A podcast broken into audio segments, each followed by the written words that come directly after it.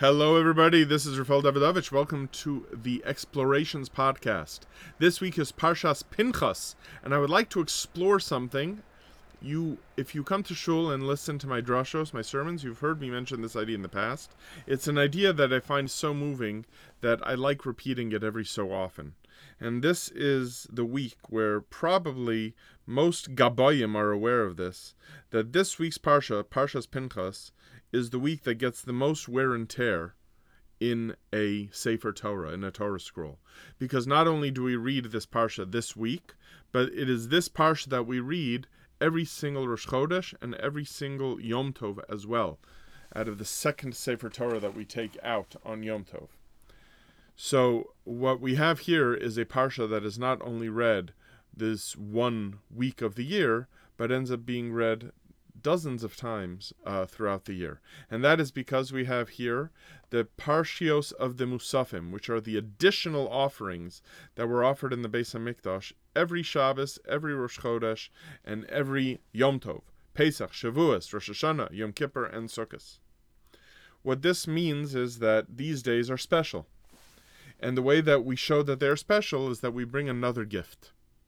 But one of the things that the Torah mentions over and over and over and over again, dozens of times, and the conclusion of the parsha is that every time that a musaf is mentioned, this additional offering, the word musaf means additional, every single time the parsha says, milvad olas habokar asher lo hatamid.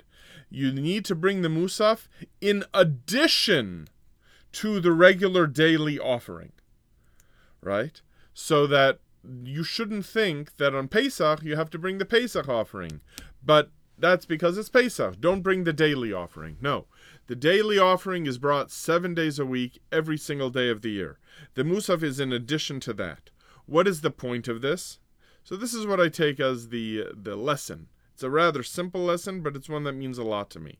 When we think about how special any special day on the calendar is, whether it's Shabbos for you because as I do, you might love Shabbos, or whether it's Pesach, or whether it's the special nature of Rosh Hashanah or Yom Kippur, whatever holy day on the calendar.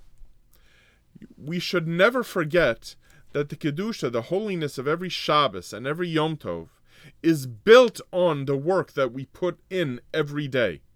The daily Shachris, the daily Mincha and Mariv in Shul, which only takes a few minutes, doesn't seem like a big deal, even if you daven it at home for that matter.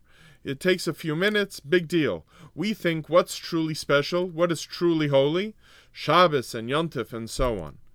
But Shabbos and Yom Tov and so on would not have that special character, would not mean as much to us if it was just built on the fact that we did it once a year. What makes that relationship of a Pesach Seder more special is the fact that it is built on the work that we put in every day we don't notice the changes from day to day, much like we don't notice our children growing up from day to day.